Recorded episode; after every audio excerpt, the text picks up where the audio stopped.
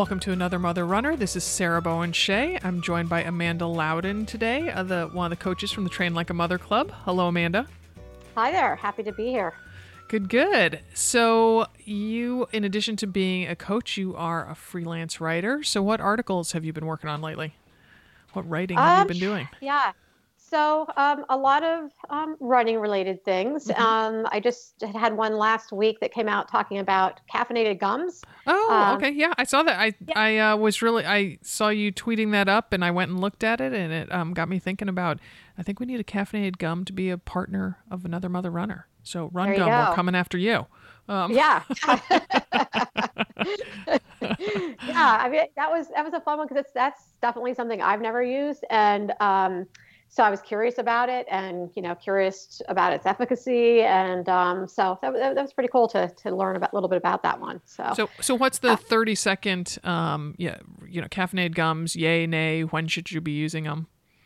Yeah, I would say it's a yay. Um, they are absorbed really quickly, Mhm. um, but I also everything I turned up um, is that it's not something that's going to replace your gels or your your Nuun or things like that. It's Mm. something that you're going to use in addition to. So, um, you know, especially if you're out there for the long haul. Um, Mhm. But they're uh, uh, supposed to be a great kind of pick me up in maybe the later miles of a marathon. Um, they give you a little more mental clarity, just a little bit of a a spring in your step, I guess, at the end. Um, so, kind of, I guess that's that's the way to think of using them. And yeah, and caffeine also helps you kind of um, not ignore pain. That's the wrong, but you know, um, push Right. harder in the face of discomfort.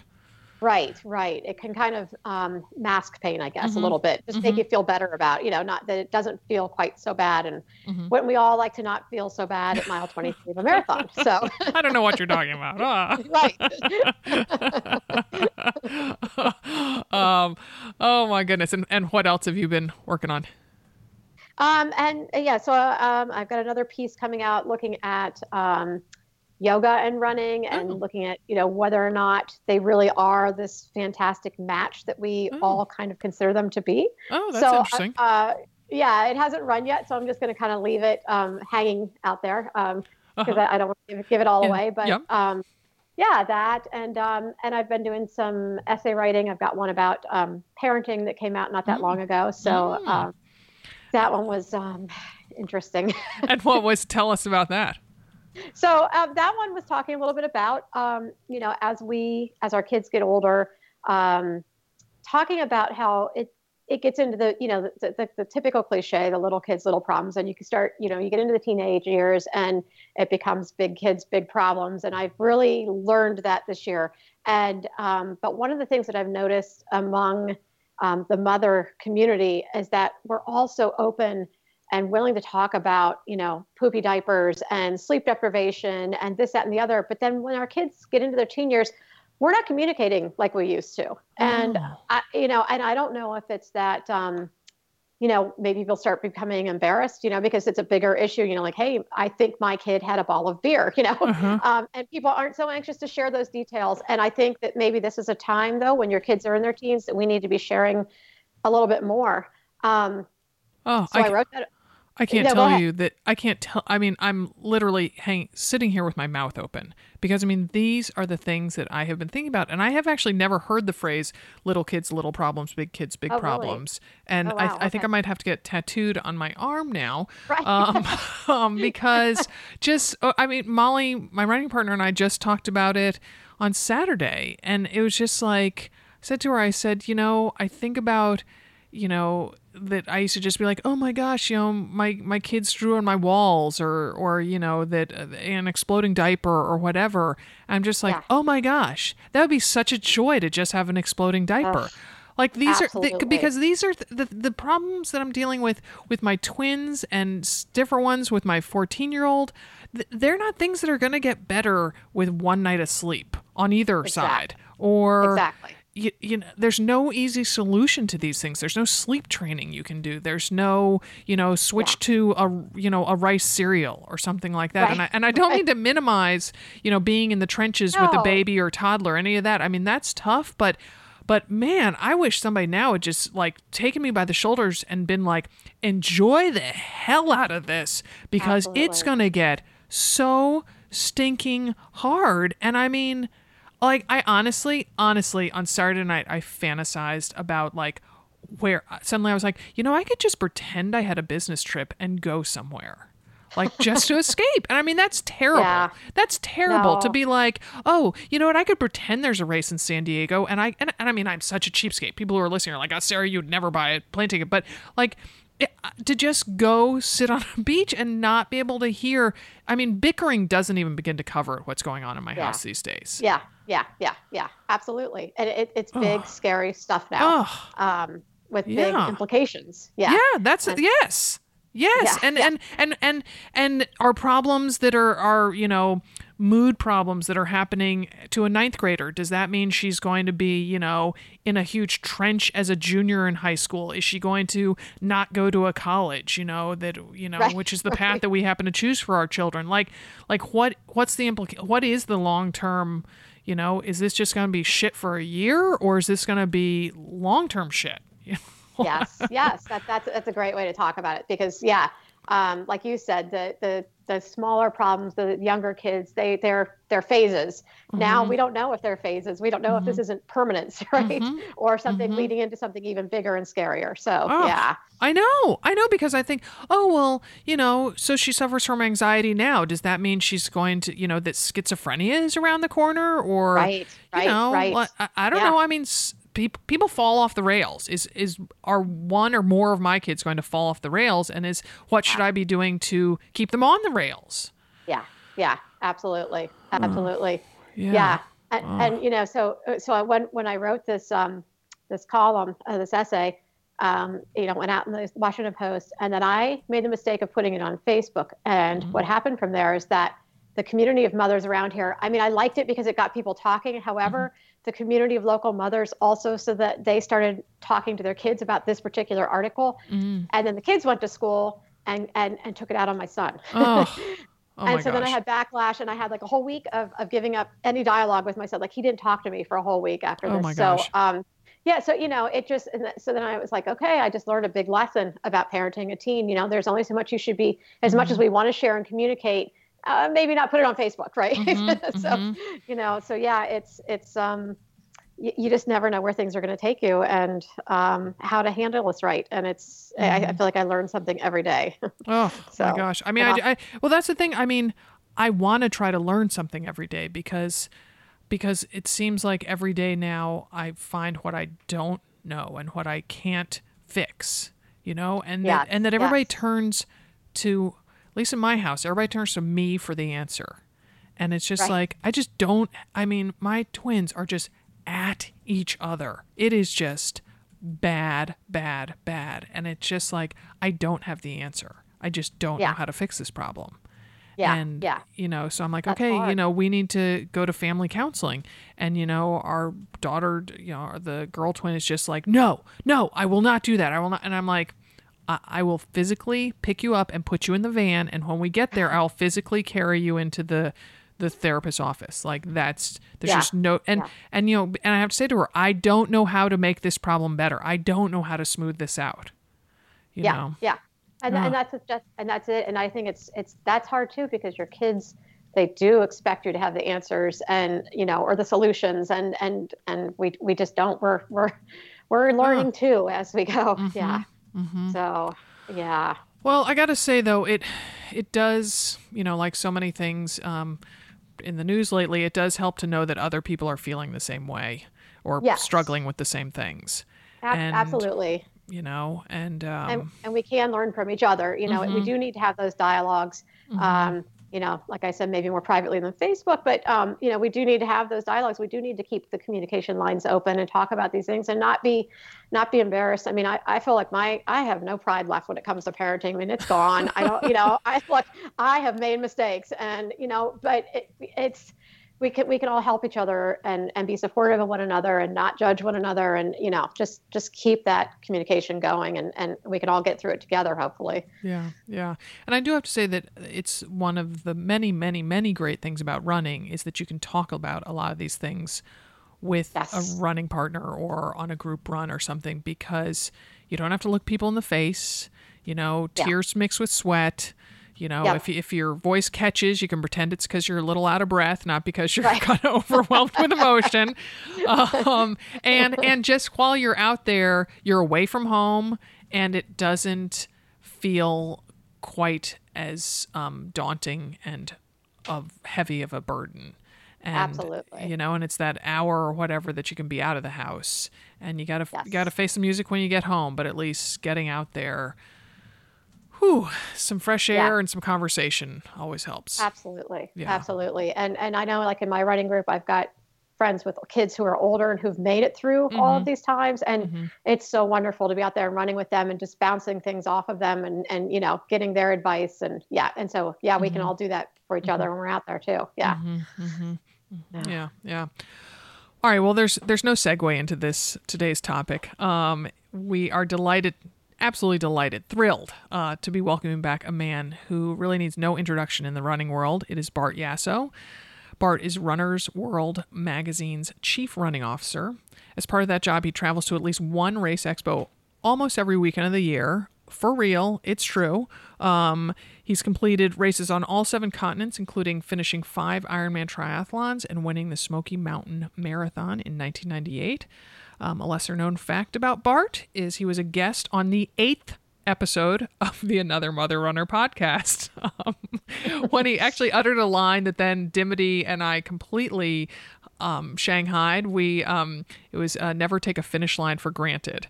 And uh, mm. every time Dimity would say that in a talk that we'd give at an expo, I'm always like wanting to be like, see the little floating footnote sign that's like Bart Yasso. you know, November 3rd, 19 uh, or 2011, another Mother Runner podcast. um, so, um, so we had intended to talk to Bart about kind of how to get into tougher, bigger races. And um, we've already recorded the conversation, and our conversation starts that way. And Bart ends us ends up leading us on a conversation that just really takes a lot of twists and turns that we didn't see coming, and it's just a really fantastic really fantastic conversation. Um, not so much about telling you how to get into big races, but you know, I think it'll give you a lot of clarity and um, introspection about running, and it's just um, a wonderful time. So we will come back to that conversation after a quick break. Stay tuned. Welcome back, Bart. It's great to have you on the podcast again. Oh, Sarah, good to be back. Okay, Bart. So, for the few listeners, the very few who aren't familiar with who you are, how do you describe what you do with Runner's World at least through the end of 2017. Sure, sure. Yeah, so I've been at Runner's World almost 30 years. I've been doing this running stuff for 40 years. But in my 30 years at Runner's World, my job evolved. And these days, I really am that liaison between Runner's World and all the runners out you know, in the outside world, outside of our office, to really connect and come away with great stories and to meet thousands of runners every weekend and to uh, share all the resources we have at Runners World to enhance people's running and help people's running and to get them to take their running to another level. Uh, I do a lot of speaking ga- engagements when I'm out there to try to connect with people and to try to inspire them to take their running to another, another level mm-hmm. uh, not to become complacent where they are right now. And uh, but also, you know, the biggest thing I think is, you know, I just every day I come into my office thinking I got to get not just a person, I got to get lots of people who today don't run, don't think they could ever be a runner, and get them out there. Because I know as chief running officer, if I can get people to start running and I can get them to that first running event, whether it's a race or a run from a running store or with a group of mother runners, whatever it is, once they get to that group, the running community takes over and I can just step away mm-hmm. and they're hooked forever as you guys know, the running community is very uh, contagious. The enthusiasm and the love out there. So my job though is to get them to take those first steps, mm-hmm. and uh, you know, because they think everyone that's running was just born a professional runner, and we're all fast. And as you know, that's not true. Yeah, not and at all. They they find people just like them, and then they find the support system that's out there and then they challenge themselves to a race or a run and then they realize they can do this. And as I said, the running community takes over, and my job is done. The running mm-hmm. community changes them into uh, rabid, crazy runners, and then they start sharing the love. And that's how this community has grown to what it is today. Yeah. Yeah. Well, I mean, you've done such an amazing job with this too, though, Bart. I mean, you have to give yourself credit because I, I everywhere you go, and I and like you, we were just talking about Twitter, all over Twitter. Um, you know, you are beloved, and and I think you know you have done this perfect job of making it an accessible sport to everyone and welcoming everyone in, and you know, your your your fan base reflects that. Oh man, that that is nice to hear because I mean I hope that happened and that was my goal to have happen. Whether you know it really came to fruition is one thing, but uh, you know as I read all the tweets and Facebook posts about my retirement, I, the love is out there. So uh, I feel very lucky. But I was actually you know I I was put in this position to, to do this. So, uh, you know, when I started at Runner's World 30 years ago, I said I am going to work harder than anyone, not at Runner's World and not at Rodale, the parent company of Runner's World. I said I was going to work harder than anyone in the running industry. That oh. was my personal goal. And uh, I went at it pretty aggressively for a lot of years. But, oh. now, but now, now I can kick back a little bit and enjoy some of the fruits of my labor and uh, you know go around and meet some more people and really uh, pass the baton on to someone else who's going to have that uh, enthusiasm and passion and can do it for another 30 years because it can't be me i'm you know in my 60s i gotta it's time to step away. Oh i know but bart i mean uh, do you think there's anybody i mean you travel so much. I mean you're you I, I mean you were i've you know we've met each other at several races and you know dim and i were yep. like oh my gosh this is our second you know expo this season. And you're like oh yeah this is my second this weekend. It's like, like what? Yeah, yeah. there's some big shoes to fill out there. Yeah. Yeah and it's funny we're saying this on a podcast for mother runners because I always tell people I don't have kids. Uh huh. And I'm yeah. Not, I'm not married, so I do have this freedom to travel and do what I do. Uh, someone that would have young kids, I mean, it'd be awful to go on the road all the time. And you know, I understand when you guys go on the road, you're missing your kids right away, and uh, yeah. So I don't have that. So I was, I was, I was, you know, my lifestyle worked with my, you know, my personal lifestyle worked with my professional lifestyle. Yeah. And I was able to go out there and travel, and I like to travel. Uh, yeah. But traveling is arduous. So after 30 years of being on the road, you know, it's uh, yeah. I, I feel those 30 years of being on the road, so it'd be fun to kick back a little bit. And I, I'm still unclear how I'm gonna uh, remain connected to the running community after I retire. It's still up in the air what I'm going to do, but uh, there's a good chance I'll stay involved some way somehow. I just don't know. I just got to. I got a whole year to sort things out. Exactly. Yeah. Really looking forward to this farewell tour and go to a lot of cities and meet a lot of runners and and uh, you know I really want them to uh, enjoy the sport. If people could get as much out of it as, as I did, that mm-hmm. would be the greatest thing I could do over this past year. Nice, nice. Yeah. So, so take take us through some of the highlights of your running career, including how you got started in it. Yeah. Well, how I got started is, uh, you know, I I wish we had selfies back in 1976. we did not carry around cell phones and take selfies in 1976, but I went out for a run just to run one mile, hoping I could make it one mile. Mm-hmm. And, you know, I had long hair and a bushy beard. I look like the guy in the Geico commercials, that caveman guy. oh my goodness, yeah. That's what I look like. And the costume, I really look like that dude. I know that doesn't look like that in real life, uh, but I look like that in real life. And I had on a Budweiser T-shirt, and I had on cut-off jeans with a belt, and knee-high white socks which were not compression socks back in 1996. they were called tube socks. Oh, sure. Please, I got. Oh, yeah. I have a great picture of me as a 10 year old wearing uh, tube socks and a Lacoste right. shirt and uh, denim cutoff. So I'm right there with you. So yeah. You yeah. And that was 1976. Now that I think about it. Yeah. So yeah.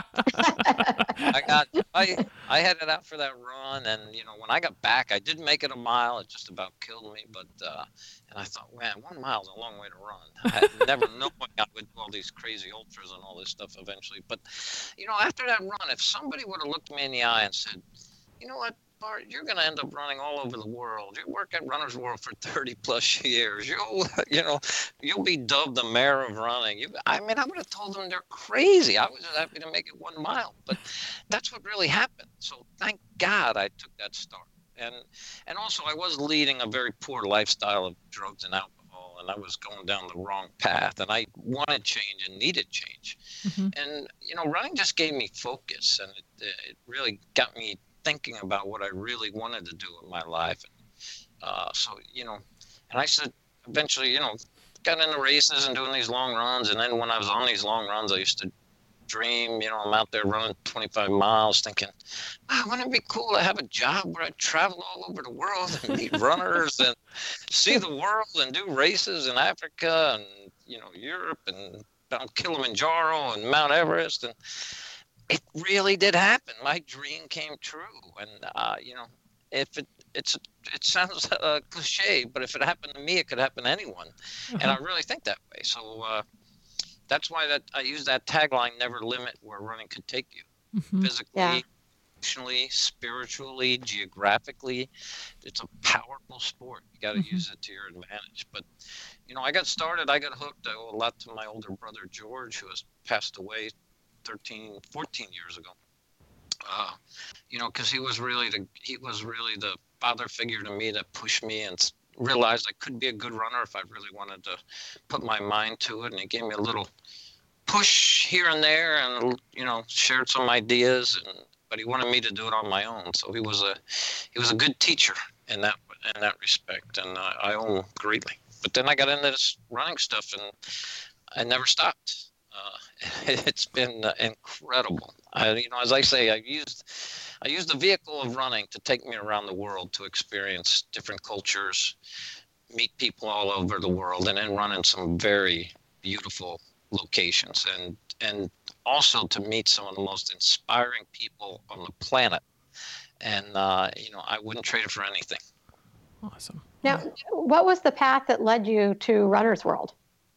Path that led me to Runner's World was sheer luck that hmm. Rodale purchased Runner's World in 1985 and moved the magazine from San from the Bay Area, San Francisco, to Emmaus, Pennsylvania, where it is today, and very close to where I was living.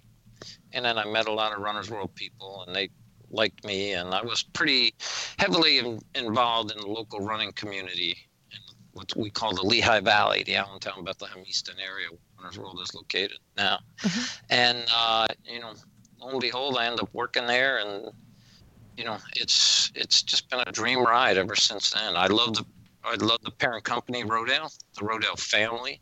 Uh, I love their mission statement. I love what they do outside of what we, the products we produce, uh, what they do for the world, and you know, it's just been a dream. Nice, nice. So, so let's dive into our topic, uh, which was suggested by a member of our tribe, and it's the logistics of getting into larger or more popular races. And I figured, yes. yeah, I figured the timing is right as you know folks are starting to plan their 2017 race calendars. But before we dive into specific races, Bart, what are your thoughts about registering for races these days versus back in the early days? you know, when you're wearing your tube socks, or even just a decade or two ago well, you know, the newer runners are, are clueless on how it was in the old days because they, you know, they freak out if they're not live tracking at a race. So right. live tracking, we'd run the Boston Marathon, and then you would wait three weeks, and you would get a postcard in the mail with your place and time, and like keep in the mailbox every day waiting for that postcard. And literally, like three to four weeks will go by, and then you would find out your place and your time. There was no other way to find out. Oh my gosh, yeah. And uh, you know, now people need to know their place and time while they're running. Right, exactly, yeah. and they want to wear a device that uploads it on the Facebook so everyone in the world knows they're out there running. And, which I absolutely love. Uh, you know, I, I, don't. I say it in a funny way, but I absolutely love that. But, but it was much different in the old days. Yeah. And uh, and but you know, in my 40 years of uh, being immersed in this sport, by far the best and biggest change is the inclusion of everybody of all abilities and that's where this explosion of women in our sport happened and mm-hmm. i physically got to witness that which is pretty cool uh-huh. and uh, you know without that explosion of women in the sport, we would be not we would not be doing a podcast that's called Mother Runner. Right. uh, this wouldn't have existed in the 70s. Uh, there were a handful of women out there, but nothing like today. And uh, right. you know, Boston's going to be really big in 2017 with Kathrine Switzer running Boston on the yeah. 50th anniversary of you know being taken off the course. Yeah. Port yeah. Boston. It's past April Bobbi Gibb celebrating her 50th anniversary, being the first woman to run Boston. Yeah, yeah. 66. I mean, this stuff is just, it's historic and it's meaningful hmm and it just constantly shows how far the sport has come. Yeah, And it's really cool. yeah, yeah. But yeah, it is, you know, to get in, it, that wasn't a problem in the old days to get in a race. I mean, you, you know, I remember people, Boston Marathon signing up on Saturday, or Sunday, and, uh, and people picking up their bib numbers out at the start of the race. Oh no way! Oh my gosh! Monday.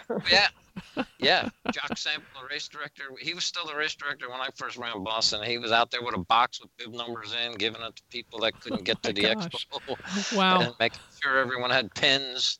Uh, little different today. yeah, uh, yeah. I'd say so. Just so. a tad. Yeah. but You hit it on the on the head, Sarah, when you said you, you got to plan this stuff. So you Yeah. got to know in advance the races you want to do Yeah. and what fits in your schedule and the places you want to see and Mhm. you know you use that race to get you there. Hmm and then hopefully you can get into that race. Yeah. and that's that's the big problem. But but i do find most people that are prepared and do it correctly they get into most of the races. There are a couple of races that are really hard to get in but uh, but a lot of people just you know they're not they don't know the dates of the entry they don't enter properly they do something that that hurts them in this process. Hmm uh, but but there's ways to get in these races, and of course there's a lot of charity bib numbers out there for for a lot of races too. After races sell out, they always have an allotment of charity bib numbers, which uh, I think is so special about our sport because we raise a lot of money for great charities, yeah. and it just shows that our sport is just not about you. That you can go out there and run and set a personal best and accomplish a lot, but you're also helping people while you're doing it. Right. Right. Yeah. Yeah. Yeah. I mean, Boston in particular has such a huge charity component to it, which I think is awesome, and and it, and it opens it up to runners who otherwise maybe wouldn't, you know, be, be running it, and then and then they get to do a lot of good out there. So yeah, raises a lot of money for a lot of local charities in the New England area, which really helps the race. hmm And for Yeah. runners, there are some runners out there that don't like the charity program, specifically for Boston, because they think it takes away qualifying spots. But you know what? Without the charities, this race would not be what it is today. Mm. Uh, when I first ran Boston in '82, when the gun went off and we started running, uh, there were probably back then about a good 500 to 800 what they were called bandits hmm that Mhm. would wait on the side and once all the people that qualified that had bib numbers we would start running they would jump off the curb and start running so Mhm. they were out there running with no bib number on they never gave the BAA two cents Mhm. and but the B, BAA had to take care of them because they were out there Right. had to make right. sure there was water for them, the streets were closed, and all that kind of stuff. There's very few, I mean, very few bandits today in the Boston Marathon. Mhm. But what was replaced is charity runners. Mhm. So now they're out there raising money. They have a bib number. The BAA gets, you know, the, their money so they can, you know, have all the facilities needed to take care of these people. So the charity program at the BAA is, uh, Boston Marathon is incredible, and it's a real integral part of the whole race. The way they can give back to the communities that they disrupt Mhm. uh, you know, and that's part of the whole thing. Like the BAA needs these charity, this charity money to show what they're doing. You know, when they close down the roads for eight to ten hours, or sometimes Right. even longer. Up in Yeah. Hopkinton, the roads are closed for hours and hours before the race and even after the race. Right. On a Right. work on a on a business day. Yeah. on a Monday. Mhm. Yeah. Mhm. Yeah. Yeah, so yeah, and there's you know not everyone runs the Boston Marathon. People want to go to work. People people have jobs. I mean, it really it's cumbersome to the average person that's not solely connected to the race. So, Mhm. uh, but Mhm. having that charity angle and all the good things that come out of it, the economic impact, that's what that's what a successful race really needs to have the you know to have the community behind them when they can show these big numbers how much they raise for local charities like Dana-Farber and things like that it's incredible Mhm. Mhm. Yeah. Absolutely.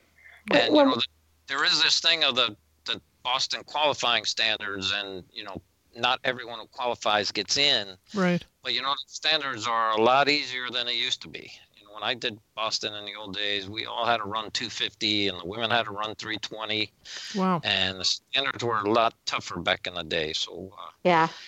you know they got to be happy they ease those standards Absolutely. because you Right. know, but but but you know going in that there's a good chance if you get if you only have like a minute or a minute and a half cushion there's a good chance you're not going to get in so you know that in advance you got to really set your own personal bq time and and achieve that Yeah. Do you think? Right. That, do you think because of that that they're going to, um, you know, make the restrictions even tighter than they have been? I mean, they dropped them back in after the 2012, or I guess after um, the qualifying for 20 in 2010. I think they changed the times yeah and they they Yeah. um, made them about five minutes faster. Do you think they're going to do that again? Because I mean, you know, people sometimes aren't even getting in with times of you know 215 under the qualifying time, so that it, Yeah, yeah, I know it is tough. I my personal thing, I wish they would uh, take it up another notch and Mhm. improve it.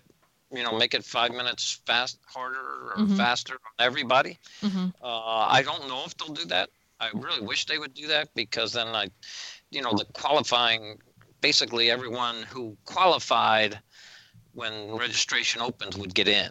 And Right. then they could fill the rest of the slots with people that qualify in the fall races like Chicago and Philly and all those races. And, you know, by the time those fall races happen, nobody can get in Boston. The entry Right. process is Yeah. already done. It- So- and and they also i mean i feel so terrible for those people who you know qualify in a race you know a, a year ahead of the boston they want to run or even 18 months ahead. And so for all that time they're thinking yeah whoa i'm going to run the you know 2017 or whatever mm-hmm. marathon boston marathon. And then it's like what? Wait i didn't i didn't get in?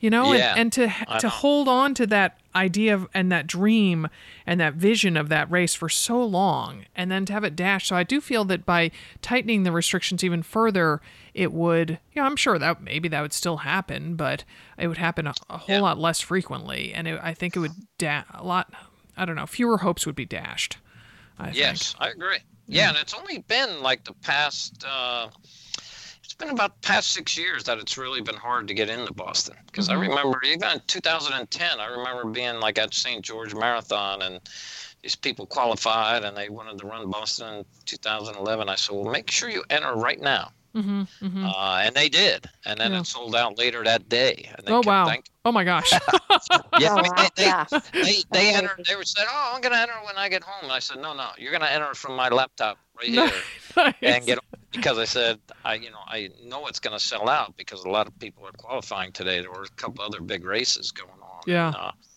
so it's Yeah. interesting how it, it's really changed. But I, I I don't know if the BAA will make the standards tougher. I think I wish they would. Would be my personal thing, but Mhm. I, I don't know if they'll do it or not. I you know I'm not privy to the Oh, I thought maybe you like had. Oh, yeah. I thought maybe you had your ear to the ground, uh, part of the ground that we don't get to hear. Uh-huh. yeah, no, I did not. That stuff. I mean, that's their. You know, when they, if they do change it, they will let let us know. But till that point, you know, it's. Uh, sure they talk about it behind closed doors. Yeah, yeah. I don't, yeah. I don't know that answer. So, uh, so let's talk about a race registration that's actually coming up before too long. Um, the biggest U.S. marathon, New York City. So, you know, it's been tough to get into for ages, but even more so now. And and you know, talk to us about some of the workarounds there are. Like, is that three strikes and you're in policy? Like, if you apply three Yeah. times and you get, you know, you don't get in three times, do you truly get in the fourth time you apply? I I know you did. I I thought I heard that they did away with that, so I'm not really sure if that's still Hmm. around. I but that could have been a rumor that was going around. I really don't. I can't verify. Yeah, it that. seems like there's a lot of urban I- legends around people these things. say, oh, I got, I got my, I'm in. I got the three strikes. I Yeah. did hear people say that in the past, but Yeah, yeah, New York is a hard one to get in. But again, a lot of people don't follow the guidelines correctly and, and screw up in the process. So, Mm.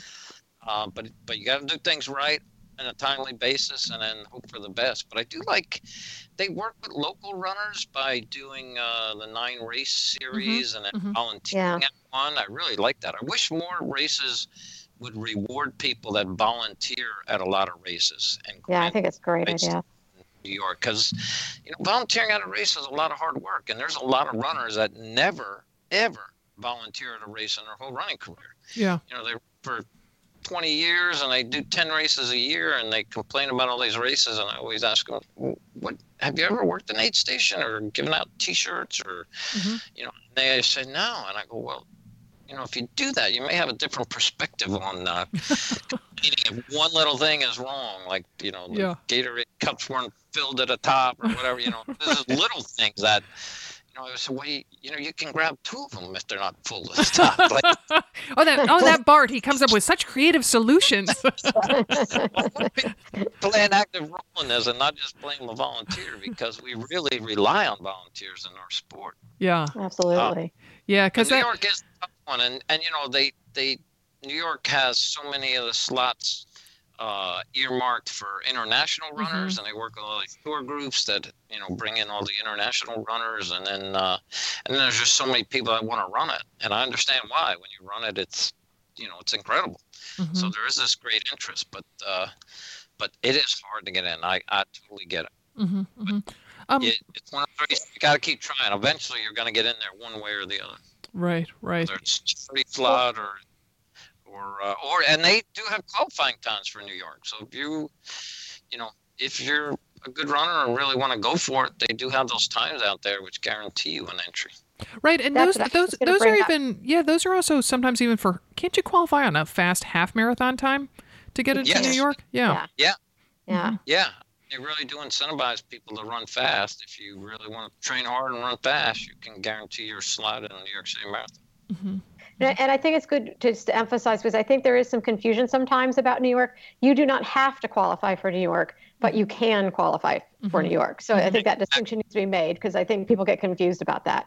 Mhm. Yes, that's exactly true. Mhm. Mhm. Yeah, and I also, you know, geographic distribution comes into play. It's kind of like getting into colleges.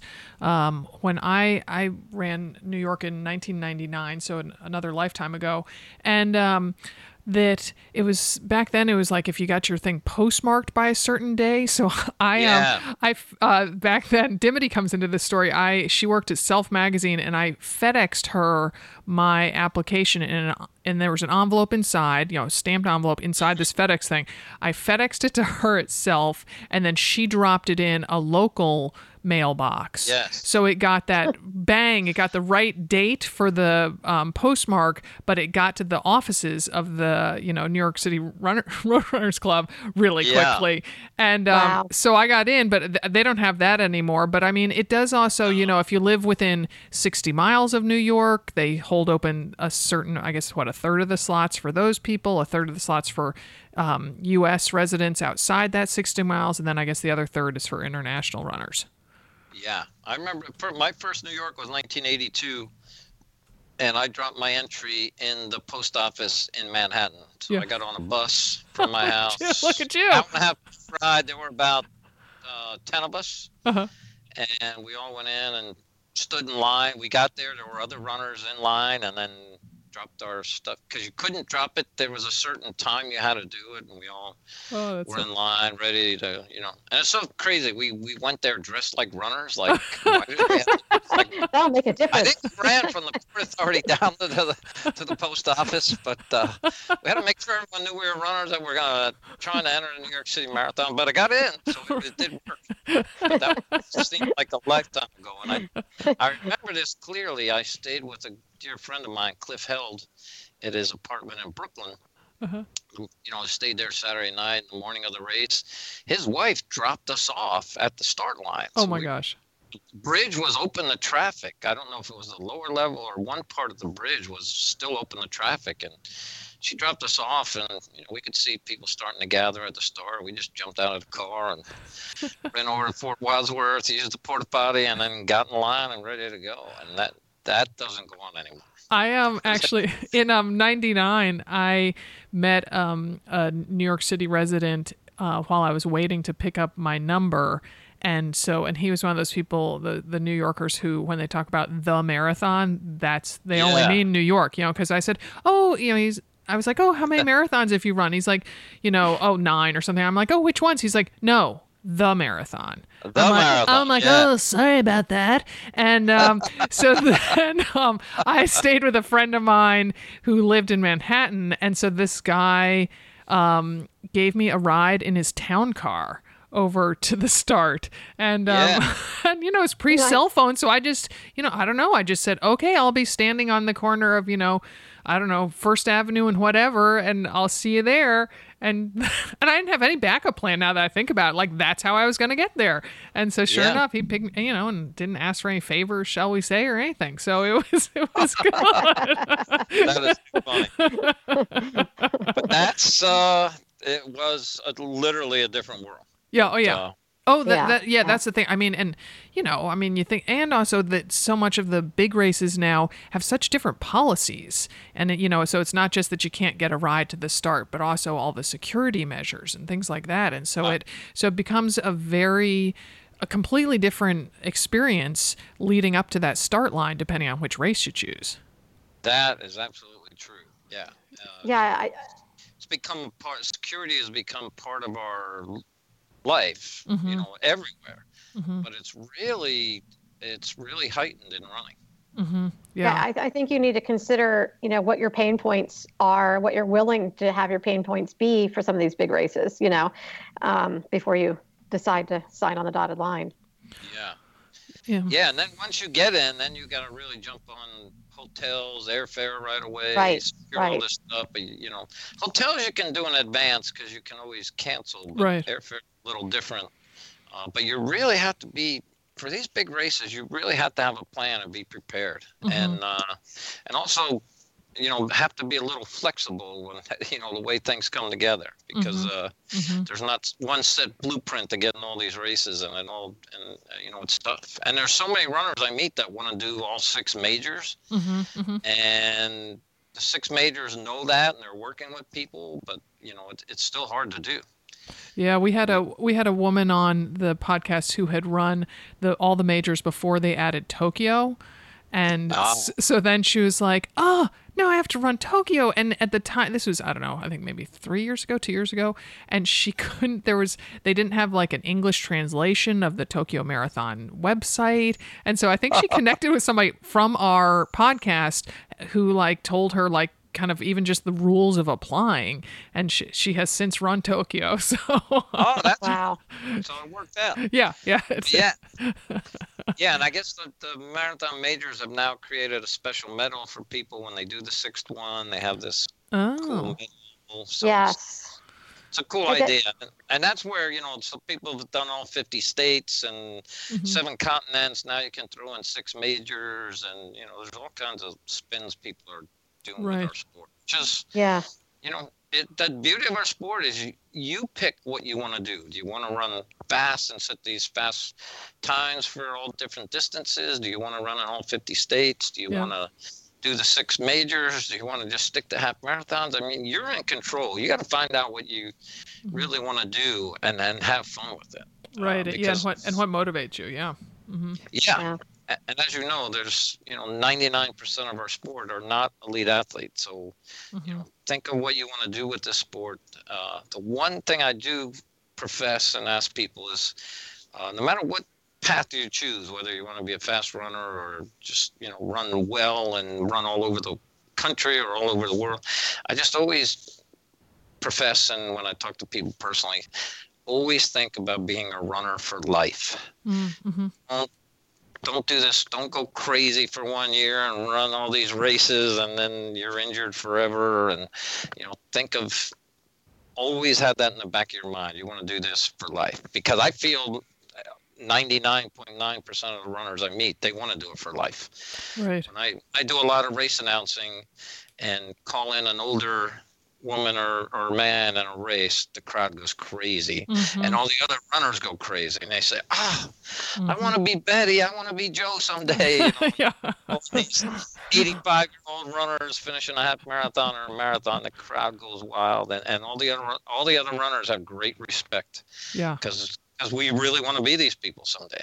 Yeah yeah. Absolutely. bart speaking of that you're back to running because when you were on the podcast before your your lyme disease as i recall was kind of I'm sidelining you I'm be able to run a little bit more than I have, been, so it's been kind of fun. I, I think I've done about eight marathons this year, which is oh sure hard to do, but That's, I was uh, having a lot of fun with them because I knew this was getting close to the end of my uh, my time at Runner's World. So I did a couple races which I haven't done in years, and just wanted to go out there and be part of it.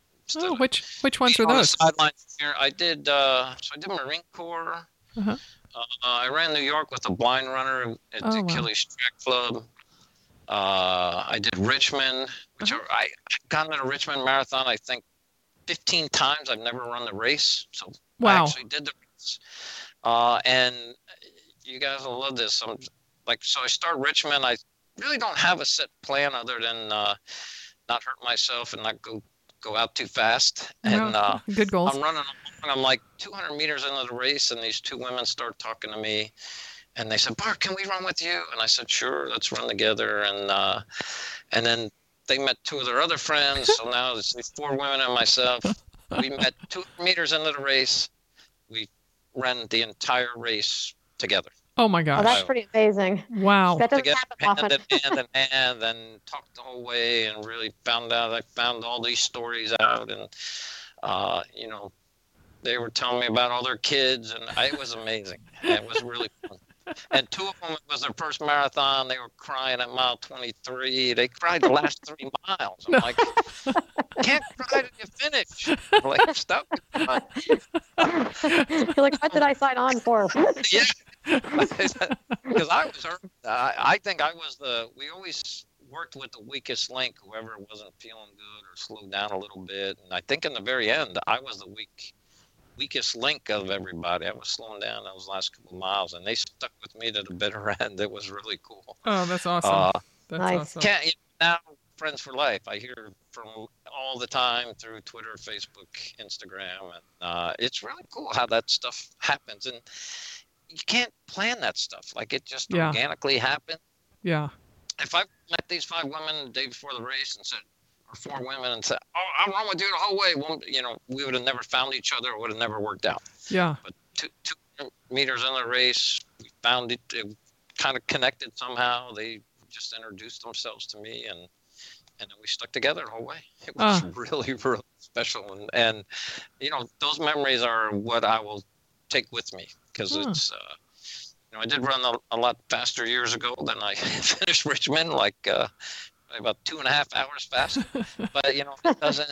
It I, these are more fun memories to me because it really is special to share the passion. The one thing, you know, when you're when you slow down, years of running, older age, uh, physical problems that happen, whatever it is. I mean, you know, it's just a progression. You're going to slow down. You do this stuff for 40 years and keep doing it in your 60s.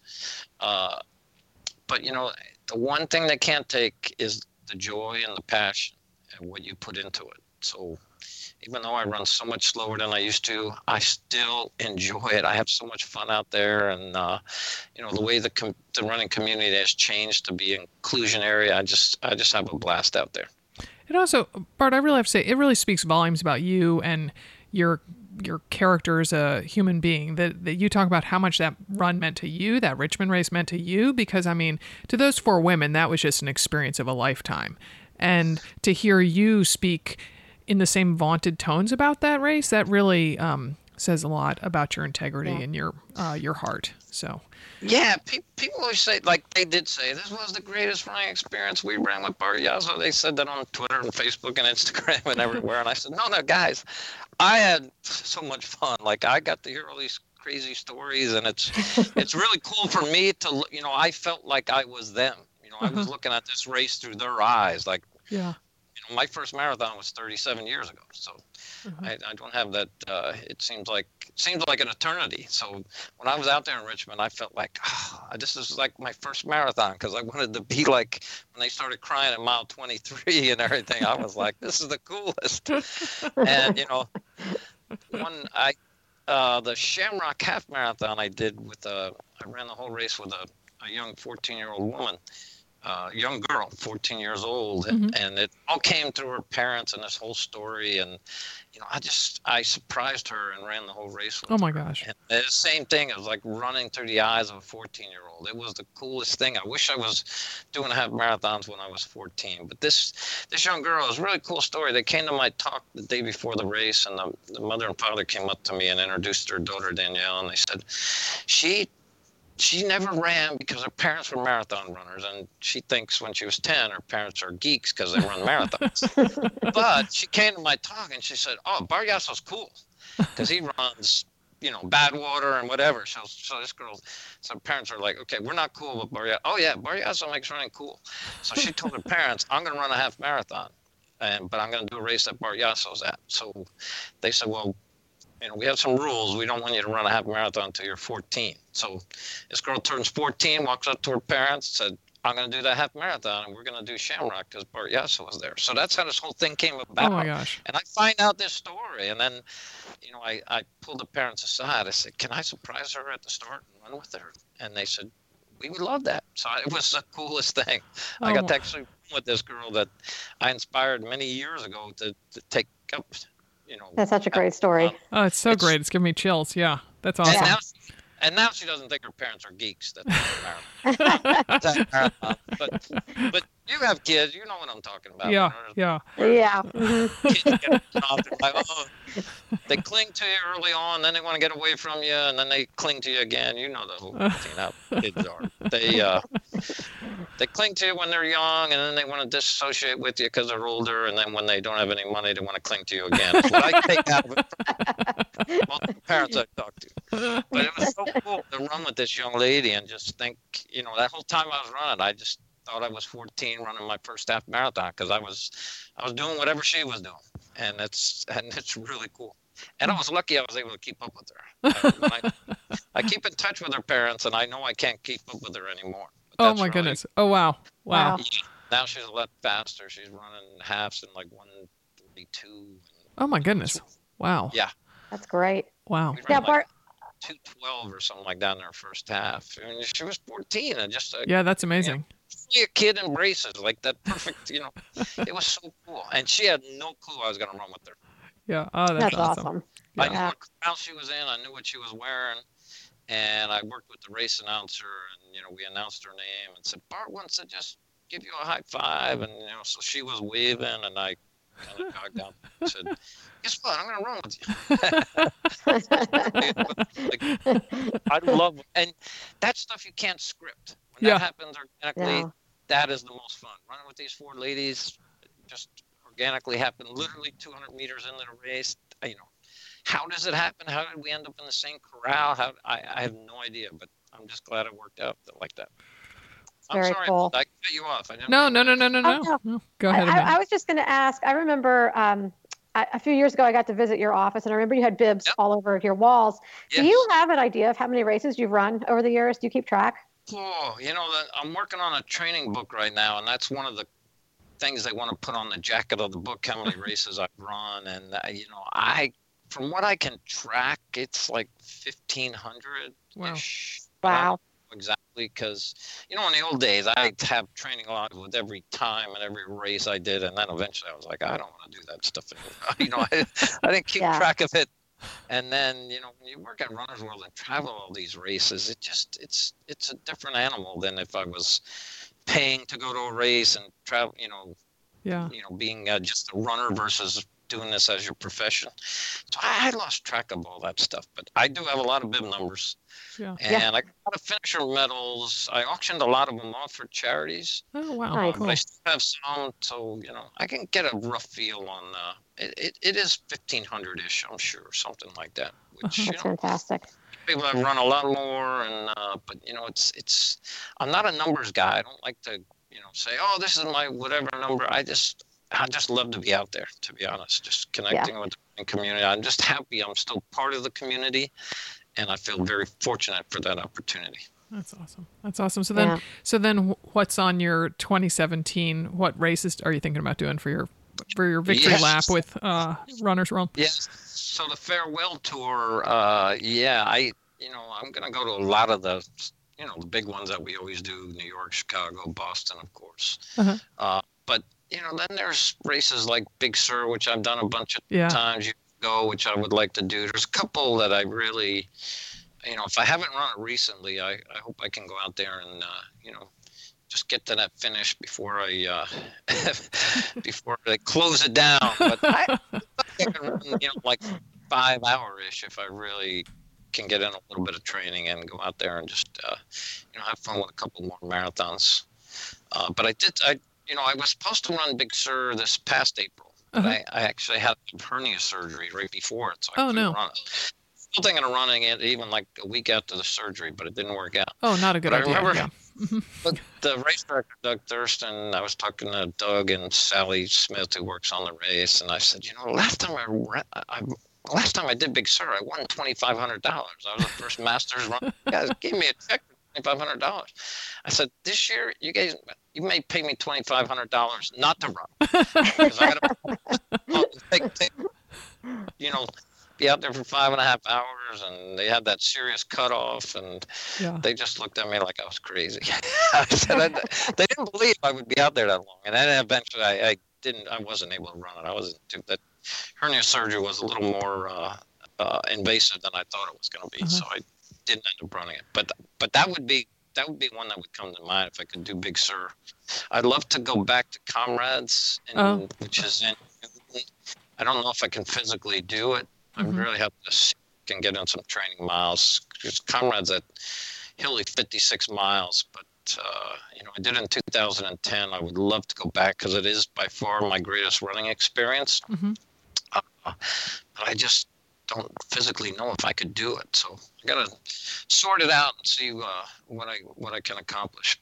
But Wow. this but this world tour, the bottom line is really connecting with people. You know what? So when I go to a race, whether it's in DC or Denver or San Francisco, I want to stay after the race or maybe go out a couple days before the race and do stuff at running stores and bookstores and uh, you know just connect more with people not mm-hmm. just during the race and at the race expo like make it more of a you know connect with the running clubs and everything as i head head to these cities for the last time as a runners world chief running officer I think what you got to do is be like John Madden and just get like a big motorhome because you, you know it's like because you don't have time to like fly from Emmaus out to San Francisco and then back home again before you have to go off to like Indianapolis. So just like you know drive around the country. I think that's the ticket, and and you could totally get people. You could get women, you know, mother runners to to drive. You know, they'll have snacks for you. You know, they'll have they'll have hand wipes. They'll they'll they'll have you hooked up. other runners are the best because they are prepared and they just have all this stuff that you need I know, like, I know. They're gonna have hand sanitizer for you, so you're not gonna get sick between your races. with a bag and pull out some food right, right. backpack pack have food in and, and you're right hand sanitizer Yeah, and baby wipes and stuff, right. stuff it can go a long way with just a few amenities Mhm. and uh, I, I get a kick you guys are always prepared That's all well, if you part of the if, deal right? yep, yep. If you need us to rally the troops, we will put out the word, and I know that you'll get taken care of, Bart. So, All yeah. right. that is cool Yeah. that's so all, all right. Well, we'll let you go, but I know that um, the ladies are going to be so excited to see you out there at various races next year, and, and thanks a ton for joining us again. Oh, thank you, Sarah and Amanda, and, and keep doing what you're doing because you guys are such an inspiration. I know people, you know, I'm one of seven kids, Uh-huh. and I would watch my mom take care of seven kids. I don't know how she ever did it, uh, but she she did it with, you know, pride and joy. And you know, I know you guys are inspiring people to, you know, it is about your kids and taking care of your kids, but you got to take care of yourself Yep. Yep. Absolutely. Amen. gotta you gotta be happy or no one's gonna be happy and you gotta be healthy or no one's gonna be healthy and you gotta you gotta carve out your time it's Oh. not a bad thing it's not a selfish thing it's actually making everyone happy and i love what you guys the message you have and what you're out there doing so keep inspiring because you guys inspire me i get to meet these women that just go out there and crush it do these crazy things and then juggle two kids or one child or whatever it is it, it's pretty special and I, I just absolutely love what you do so keep at it Oh, well, well, thank you, Bart. That's uh, wonderful of you to say. Thank you so much. Yeah. thank well, you it, it was a, a real treat to have you on the show. That's for sure. Yeah thank you so much Thanks. Take care. see ya